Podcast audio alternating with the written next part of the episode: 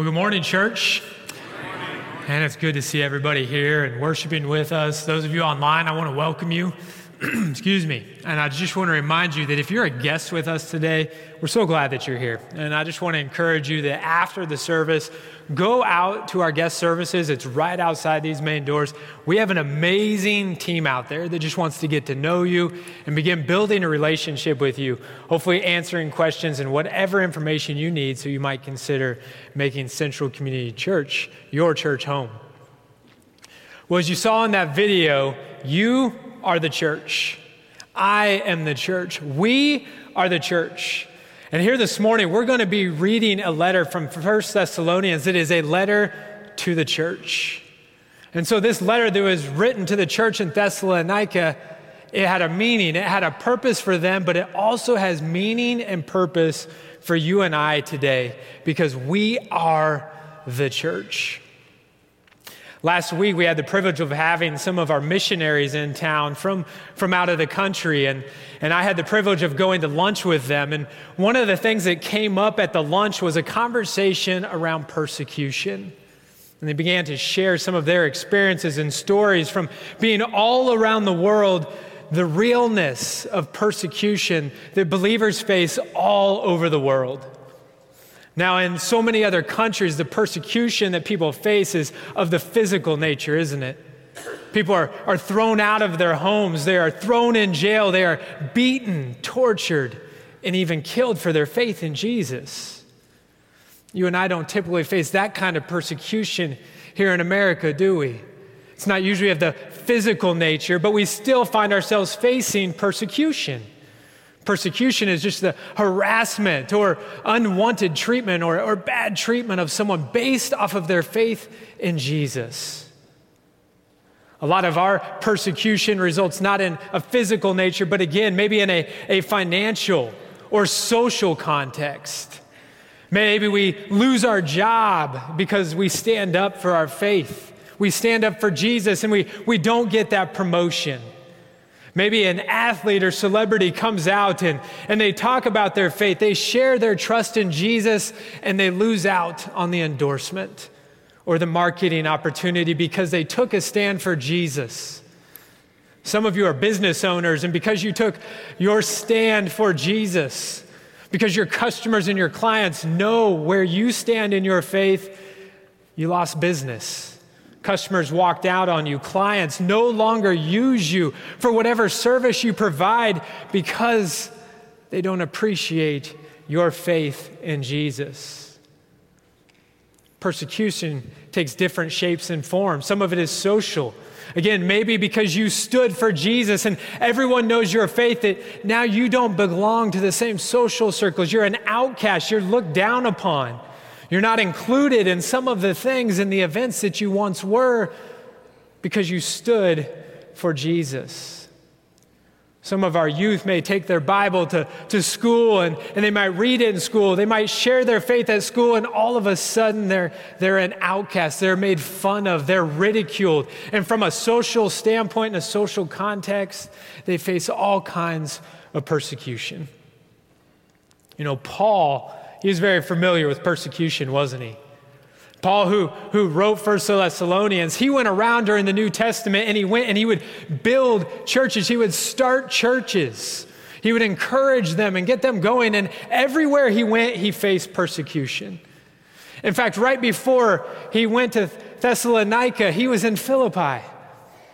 And for his faith, he was beaten and thrown in jail. He gets out, he goes to Thessalonica, he starts a church, and standing on the word of God, he starts to face persecution there, and he has to leave there as well. Some of his coworkers and his helpers stay, and in fact, he sends Timothy back at one point to encourage the church, to bring back a report, and he ends up writing First Thessalonians. Now, I know some of you might be here today, and, and maybe you're not a believer. Maybe you're sitting there and you're going, wow, I, I got invited to church today. Maybe I was driving by and I just felt like, man, I need to come in here today because my life, I'm going through some crazy things right now. Life is hard, and I came here looking for an answer. And now you're telling me that if I put my faith in Jesus, I have to add persecution to my plate? No, thank you. I can't take anymore. I just want to ask you just to pause that thought and bear with me as we go through this, because earlier Pastor Phil asked everyone in here to raise their hand if they had experienced the goodness of God, the love of God, the power of God in their lives. And you saw hands go up all over the place. So if you're not a believer, what I want you to know is you have witnesses all around you that are proof that the relationship, the joy that comes from being in relationship with Jesus Christ, it's worth anything and everything we might face, including persecution. And today's message where, where Paul is talking to the church is going through persecution, and, and we're taking out some, some key ideas and steps and concepts for you and I. It doesn't pertain just to persecution. It also pertains to the entire walk of life. The hard times, the trials, the principles you will see are consistent throughout it all. So we're going to take a look at First Thessalonians chapter two, verses thirteen through twenty this morning, kind of take it apart, and then we'll turn the corner and we'll get into what does it mean for you and I. So would you stand out of respect for God's word as we begin reading from First Thessalonians chapter two, and I'm going to read these seven verses. And we also thank God continually, because when you received the word of God, which you heard from us, you accepted it, not as a human word, but as it actually is, the word of God, which indeed is at work in you who believe. For you, brothers and sisters, became imitators of God's churches in Judea, which are in Christ Jesus. You suffered from your own people the same things those churches suffered from the Jews, who killed the Lord Jesus and the prophets and also drove us out. They displease God and are hostile to everyone in their effort to keep us from speaking to the Gentiles so that they may be saved. In this way, they always heap up their sins to the limit. The wrath of God has come upon them at last. But brothers and sisters, when we were orphaned and being separated from you for a short time, in person, not in thought, out of our intense longing, we made every effort to see you. For we wanted to come to you. Certainly I, Paul, did again and again, but Satan blocked our way. For what is our hope, our joy, or the crown in which we will glory in the presence of our Lord Jesus when he comes? Is it not you? Indeed, you are our glory and our joy. This is God's word for God's people. Let's pray. Father, I pray that today, through the power of the Holy Spirit, you will use your word to change us, to mold us, to encourage us, so that we are not the same when we leave this place. And it's in the powerful name of Jesus that we all pray. Amen. You may be seated.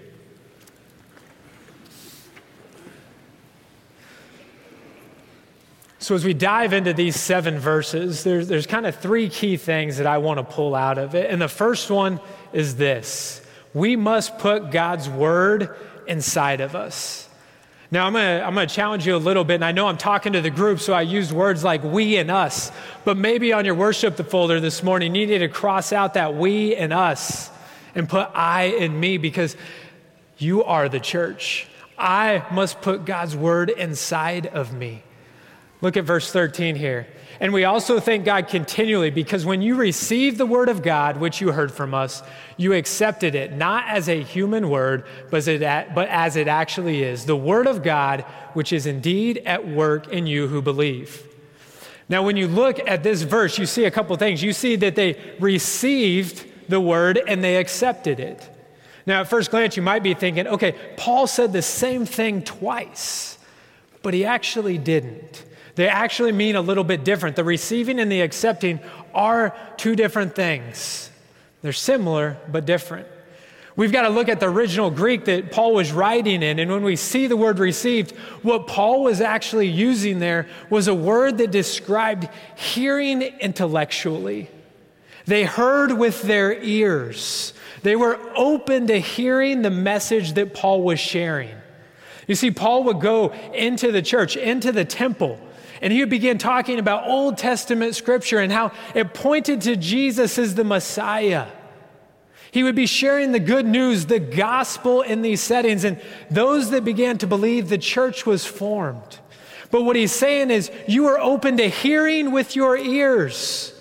You received it, you processed it, you thought about it. When he says that you accepted it, what he is actually saying in the Greek, it's a different word. And this word here means that they heard it with their heart. There's a difference there, isn't it? We know that we can hear it, but we don't always hear it and believe it and accept it in our heart. And that's what Paul's saying. He said, you heard it intellectually. You listened to the message, but you let it come into your heart. You believed it. And they believed. And they became the church. They became the believers.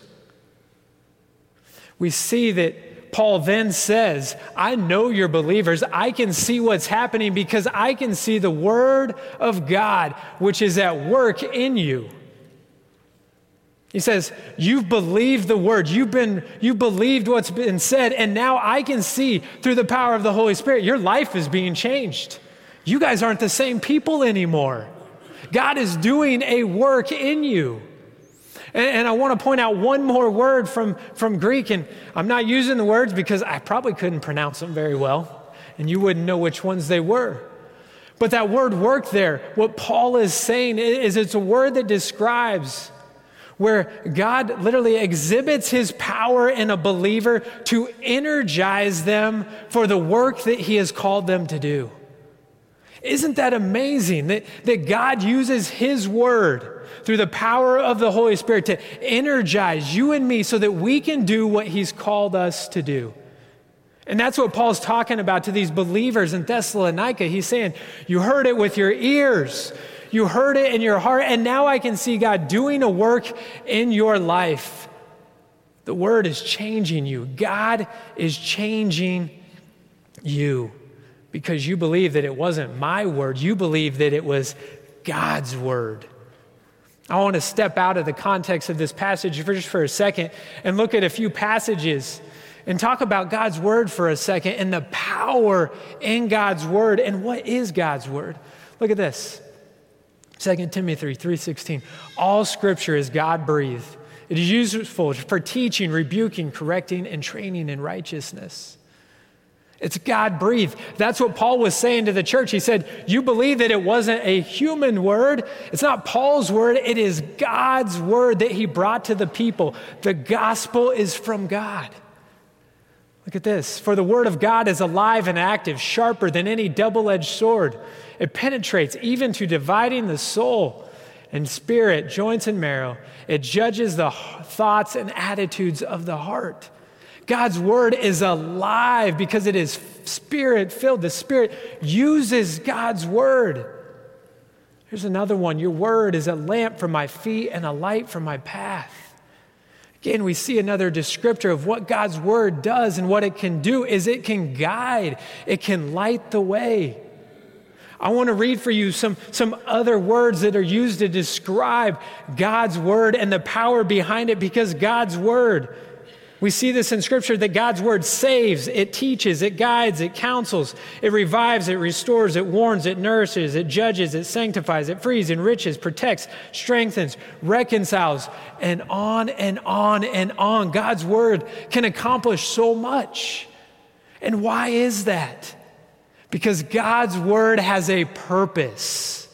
God has purpose in his word. And through the miraculous power of the Holy Spirit, he uses that word to change you and I. And I know that his word has purpose because look at this. So is my word that goes from my mouth. It will not return to me empty, but will accomplish what I desire and achieve the purpose for which I sent it. God's word has purpose. God's word has meaning. And when he wants it to accomplish something in your life and my life, he uses the Holy Spirit to do that work in your life and mine when the word of God is in us.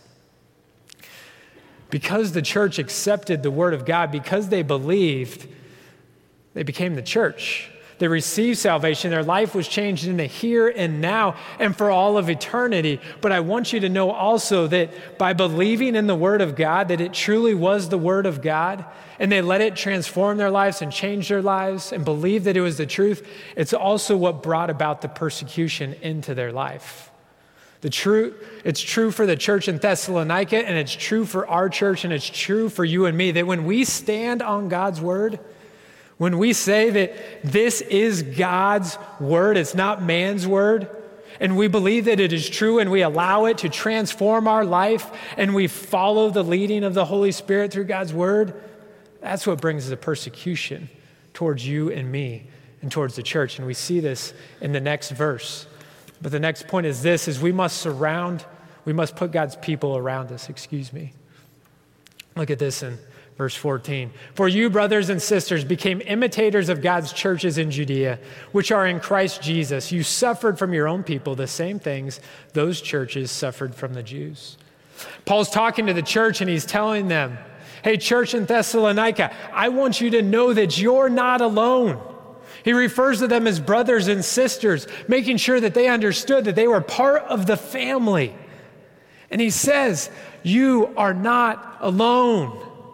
You might think that you're going through this persecution all alone, and you're the only church that, because you're standing on God's word, you're being persecuted. But that's not true. You're not alone. There's another church in Judea. They're being persecuted by Jews. You're being persecuted by Gentiles. The persecution looks a little bit different, but you guys are going through the same thing. You can encourage one another. You can strengthen one another. You understand what this other church is going through, so don't fall into the lies that you are the only one going through it and you're alone. Paul knew what it was like to be persecuted.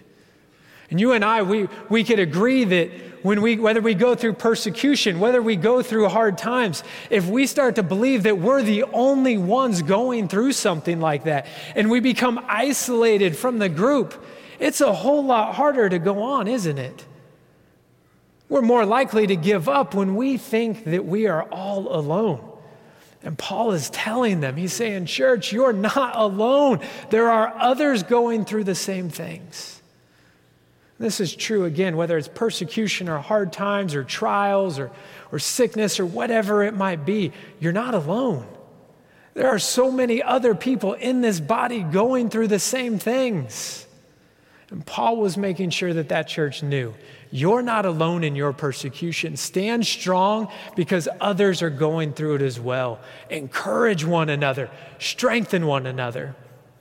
You know, when I'm looking at these first two kind of points that we pull out in these first two verses, it makes me think of Matthew chapter twenty-two, verse thirty-seven and thirty-nine, where the Pharisees are trying to trap Jesus by asking him, what is the greatest commandment? And Jesus responds with this, love the Lord your God with all your heart, with all your soul, and with all your mind. This is the first and greatest commandment. And the second is like it, love your neighbor as yourself. Jesus responds, and what he's telling us and what he tells the Pharisees is what's important is this vertical relationship. First and foremost, you have to be connected with God. There has to be a love for God. And that, out of that should spill out a love for one another. When you look at this church in Thessalonica, that's what Paul's saying.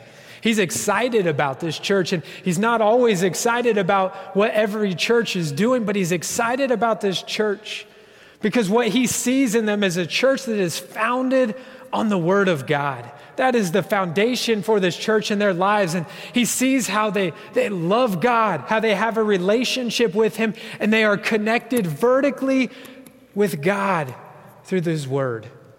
And because there was a body and they were encouraging each other, he sees a connection, a love for neighbor. So we see this vertical connection and this horizontal connection that Jesus tells us is so important in your life and mine, to love God and love other people. It's the key for you and I to remember Jesus' words today, that we are to love him and to love others. Now, before we, we get to the third point in this, I, I want to talk about a few things that happen in the following verses. And one of them is that Paul starts talking about how the persecution is an attempt to keep them from talking to the Gentiles and the Gentiles from being saved. I just want to remind you that when we're talking about persecution, and you and I are going through persecution, as personal as it might feel, and I'm not trying to discount how it feels when we're going through the persecution, but the persecution is always an attempt to silence God's word. It's an attempt to stop the gospel from being shared.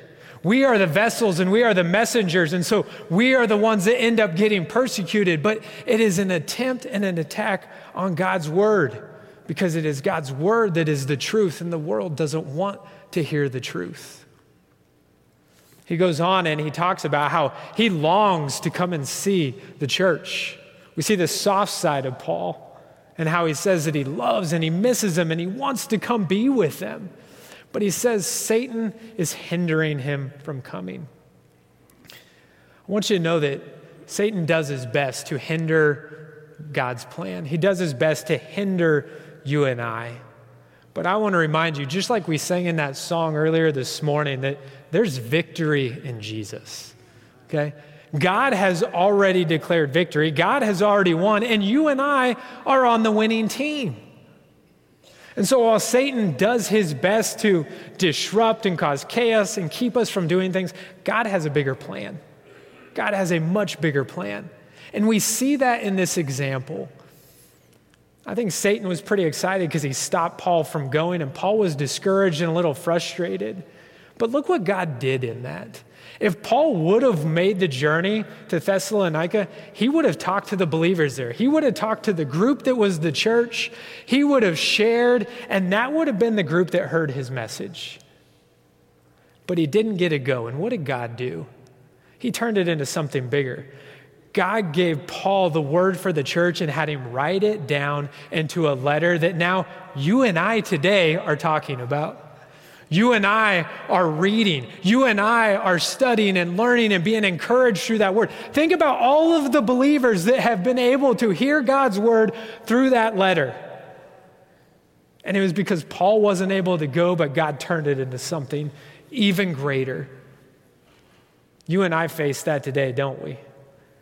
There's times and there's places that it just feels like, man, God, I need you to do something amazing. It feels like Satan is hindering us and slowing us down or stopping us from doing something.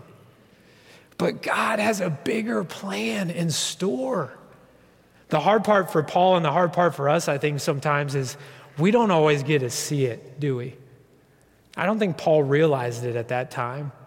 I think he showed up to heaven and, and God probably said to him, hey, Paul, remember when you weren't able to go and you were frustrated? Satan thought he had won, but look what I did with that. Look how many more people are going to hear my word because there's victory in my name and I control the power. We may not see it in our lifetime, okay? It might be the generations after us. It might be others after we're long gone where people go, wow, I can see it. I now realize why they went through what they went through. Look what God did with that. He turned it into something much bigger than they could have ever imagined. So we got to trust God in that, okay? All right, so the last point here. We must put God's glory ahead of us. For what is our hope, our joy, or the crown in which we will glory in the presence of our Lord Jesus when he comes? Is it not you? Indeed, you are our glory and joy. What Paul is saying is he's saying, my joy comes from knowing and seeing other people giving their life to Jesus. Paul is spending his whole entire life, this is what his, he's dedicated his life to, sharing the gospel and seeing other people come to Jesus. Paul's saying, Jesus is gonna come back, and my friends, he is going to come back. And Paul says, when he comes back, I'm going to be so excited because many of you, many of you are going to be in the presence of God worshiping Jesus just as I am. And I'm so thankful to have been a part of your story.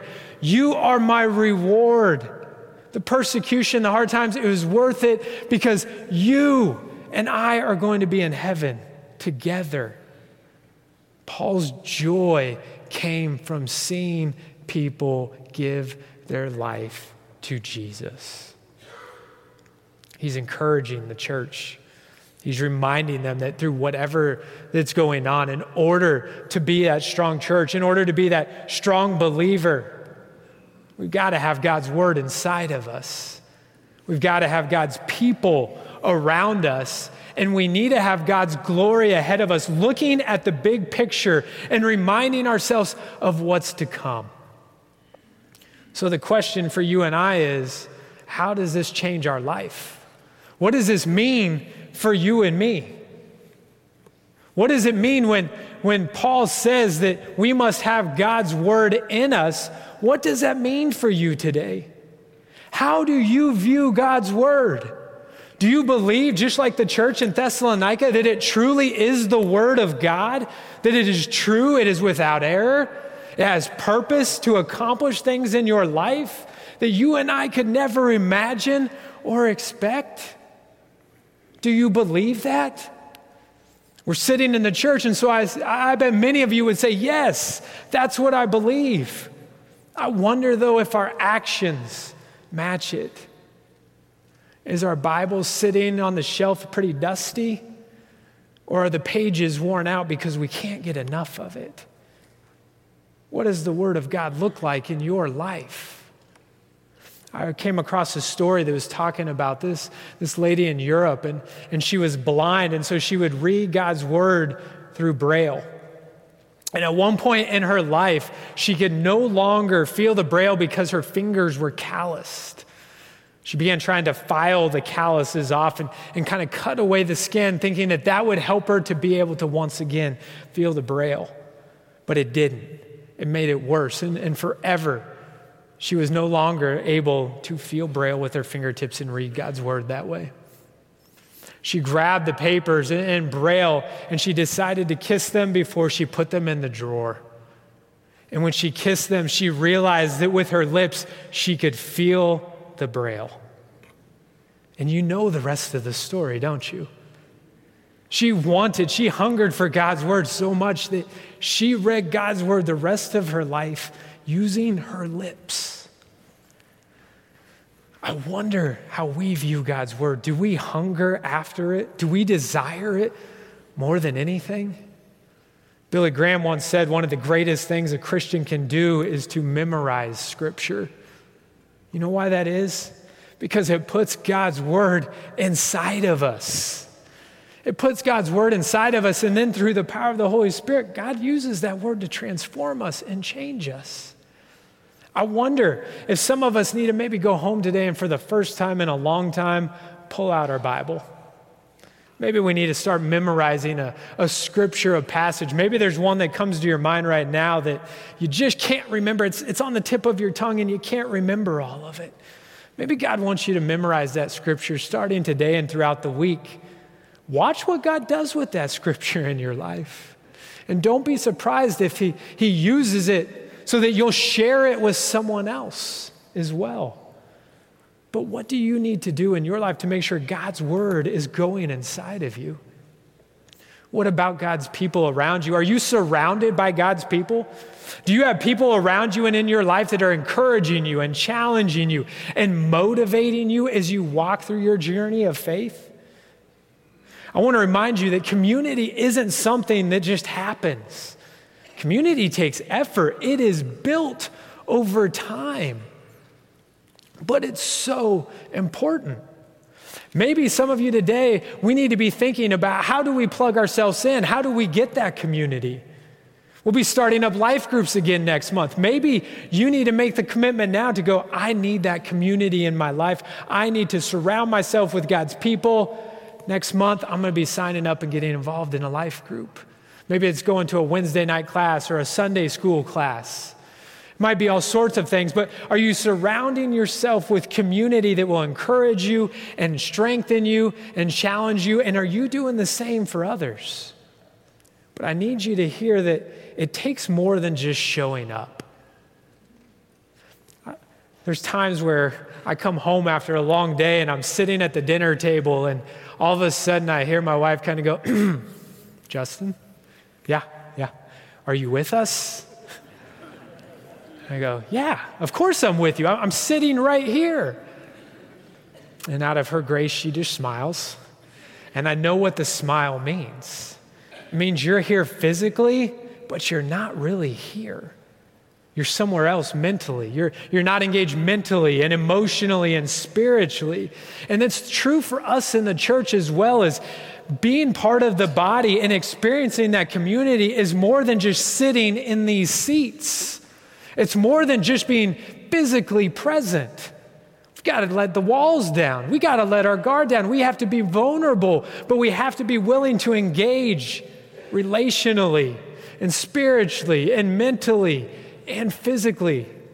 It's not easy and it takes time, but I want to encourage you that maybe today is the day that you need to make that commitment to truly make community a part of your life so that you're not going through the things you're going through alone, because it's hard to go through life and it's even harder to try to go through them alone. You and I, the church was built to strengthen and encourage one another, just like Pastor Phil talked about at prayer time, so we could carry each other's burdens and help each other through life.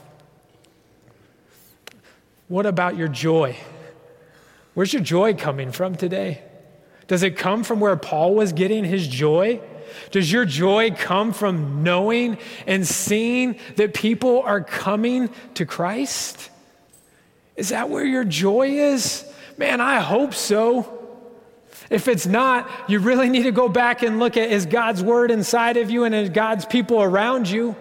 Because if God's word's inside of you and God's people are around you, you can't help but want to see people come to know Jesus. So my question for you today is, whose story are you a part of? You've experienced it before, a friend, a family, someone you know, coming to put their faith in Jesus.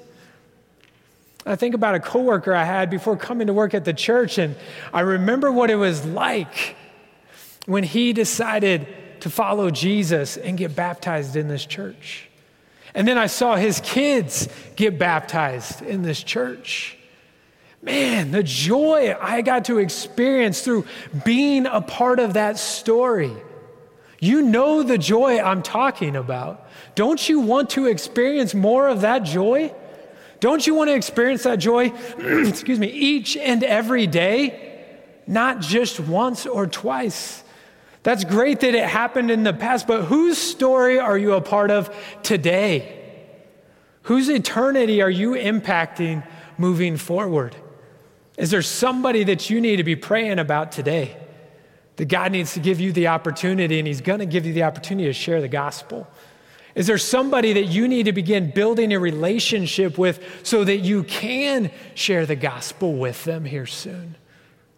Maybe there's somebody that you already know you've been supposed to be sharing the gospel with, and you need to go take care of business this week. You need to go to them in love and share God's word and share the good news with this person. This is where our joy should come from. We should be excited. We should be a church that is serious about reaching the lost, going and making disciples. And that joy that you and I will experience from that and doing it together with God's word at the foundation, we can't even begin to imagine what would happen in this church and the joy that you and I would experience. I just want to encourage you. What is it that God's laying on your heart this morning? At the bottom of the worship folder, I left a blank space for you. I believe that God's word has power, and this morning as we've been talking about God's word and, and you've been hearing from God, that the Holy Spirit has laid something on your heart. I'd encourage you to write it down. There's something coming from this for each and every one of us that God has for our life to grow and to mature and develop and to be a stronger believer. I'd encourage you, maybe even when you write it at the bottom, maybe the first step of engaging in that community is find someone around you to share it with. Tell them what you wrote. Tell them what you think God is calling you to do leaving here today. I want you to know my wife and I, we were talking about this last night. And the thing that we were talking about was we said, you know what, for us, we've got to be more intentional with community. We've got to, we've got to be intentional with relationships and surrounding ourselves and, and being encouraged and encouraging one another. It's for me. It's for you. God has something for each of us this morning. And I know that he's speaking to you through the power of the Holy Spirit.